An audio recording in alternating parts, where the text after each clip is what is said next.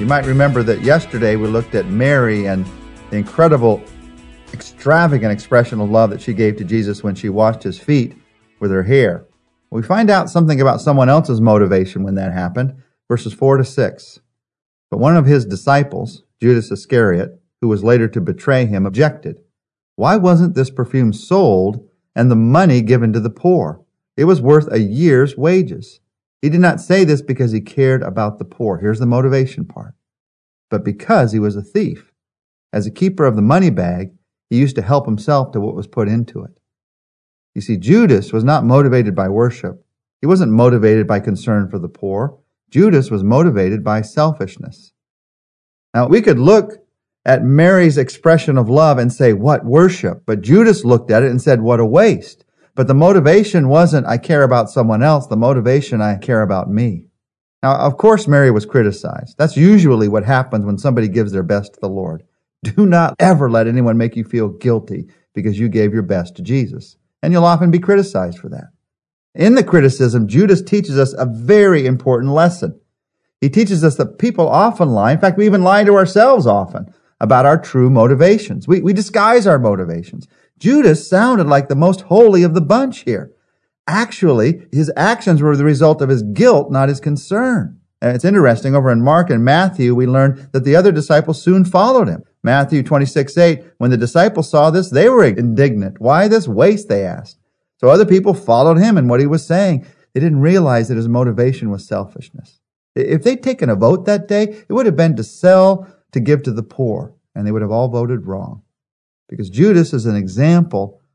He's an example of those who work for God without worshiping God, those who are outwardly religious but inwardly selfish. And those are some of the most dangerous people anywhere.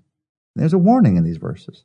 Watch out for that kind of motivation in my own life and watch out for that kind of motivation in other people's lives. Don't let anyone ever make you feel guilty for extravagantly loving Jesus Christ. The Bible says here's what Jesus had to say about that in verses 7 and 8. Leave her alone, Jesus replied. It was intended that she should save this perfume for the day of my burial. You will always have the poor among you, but you will not always have me. It's interesting. I, I believe that Mary teaches us here how to handle those who misunderstand genuine worship. She didn't argue with Jesus. She didn't have to. She simply let Jesus speak for her, and he will. He will speak for you. Sooner or later, you can count on it. Jesus here indicates that Mary had a, a spiritual sensitivity that others in the room didn't have. She intuitively knew that an important moment in Jesus' life was approaching. Now, she may not have known exactly that it would be that he would die on a cross, but she knew that something was on the horizon. And Jesus says she did this because she knew something that you don't understand. There's this phrase here, the poor you will always have with you. Jesus is not saying to ignore the poor here. The Bible is filled with verses about ministering to the poor. He's not saying to not minister to the poor. He is saying don't use the poor as an excuse. There's always a good reason not to show a great love. So don't miss the one-time opportunities in life, Jesus is saying here. And this was a one moment in history opportunity. This was truly now or never. Jesus is going to go to Jerusalem. He's going to get caught up in the trial. He's going to get caught up in heading towards the cross. This was the moment. It's not true that there's always another chance. And so Mary did not let any excuses that came into her mind keep her from loving Jesus. And Jesus reminds them that day, uh, don't put her down for her worship of me. Judas was motivated by selfishness. Then in verse 9, we see a different group and a different motivation. Meanwhile, in verse 9, a large crowd of Jews found out that Jesus was there, and they came, not only because of him, but also to see Lazarus, whom he had raised from the dead. This crowd, and we're going to see this again and again throughout this chapter, they were motivated by excitement, the excitement of the moment. They were motivated by curiosity. Now, what's the problem with this excitement, curiosity, motivation? Well, it's only short term. It's controlled by the crowd. It's centered on emotions and experiences rather than actions and commitments. And it's a purely external motivation. It's just not going to last. You see, this crowd, if the crowd wasn't following Jesus, they wouldn't be following Jesus. It had to be the whole crowd together, the excitement of everything that was happening. This crowd was not going to follow Jesus as a disciple, as an individual. Let me just ask you a personal question about that.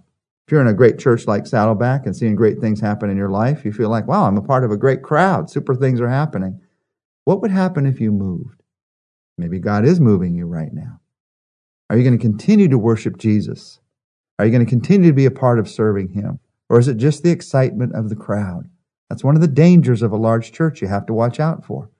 That you're just looking for the excitement of the crowd, and that that instead is not just an expression of your love for Jesus. Would you love Jesus wherever you are? The crowd was motivated by excitement. In verses 10 and 11, we see a third group, the chief priests. So in verse 10, the chief priests made plans to kill Lazarus as well. For on account of him, many of the Jews were going over to Jesus and putting their faith in him. These chief priests were motivated by fear. And I hope you noticed in verse 10, it shows us that it can be dangerous to be a walking miracle sometimes. They not only wanted to destroy Jesus, they wanted to destroy the evidence. They wanted to kill Lazarus. Now, the Bible doesn't tell us that that ever happened, but they desired to do that. These chief priests, they were very motivated men. Remember, motivation does not equal inspiration. These chief priests were motivated by fear. Just because you feel something strongly or see someone who feels something strongly doesn't necessarily mean it's God's idea. A lot of people confuse passion with inspiration, that it must be God's idea. This applies to relationships. People feel passionately, God wants us together. I know He does. Well, maybe it's God who's saying that. Maybe it's your hormones that are saying that. This applies to causes. Christians who feel like they have to somehow dishonor people or break the law or even kill others in order to keep God's law, somehow they have really missed out on motivation. It, it, applies to decisions. This idea that in your mind, God has to be forced to make this decision because I know that it's His will. Well, if it's His will, you can trust Him with it. You don't have to force that to happen. You can trust God for it to happen. You see, the key here is that the wrong motivation always ends up with the wrong action. We saw that with Judas, motivated by selfishness. We saw that with the crowd, motivated by excitement. We see it with the chief priest, motivated by fear. It may not start that way. You may feel like at the beginning, oh, I'm heading in the right direction. I'm getting something done. But it always ends up that way. You end up doing the wrong thing and then you have the wrong result. It ends up with the wrong action and the wrong result. We've talked these last couple of days about motivations. Positive motivations like worship, negative motivations like fear. Just before we pray today, three things to remember about motives. Don't try to judge others' motives because you can't figure them out. In fact, don't even try to judge your own motives because you can't even figure out your own motives. The Bible says in Proverbs 21 2, you may believe what you're doing is right, but the Lord judges your reasons. So you ask God to test your motives and the motives of others. Psalm 26 2 says, Cross examine me, O Lord, and see that this is so. Test my motives. Ask God to do it. Because God can see our heart. He can see your heart like no one else. In fact, let's do that right now. Just say to your Father, Father, as much as I want to be motivated by worship, I know. I know that my heart can be deceitful. And I can be motivated by selfishness. I can be motivated by the excitement of the moment. I can be motivated by fear. And so I come to you right now. And I say to you that instead of testing myself to judge my motivations, I ask you to test me. I trust you to test me. In fact, judge the motivations of my heart right now, Jesus. And if there's some area where I'm being motivated by selfishness, excitement, fear, or some other negative thing, it's driving me in the wrong direction, let my heart know. I want to be motivated by worship, by who you are and what you're about in this world. And I pray this, Jesus, in your name. Amen. Tomorrow, as we start verses 12 to 19, we're going to start together the events of the final week of Jesus' life.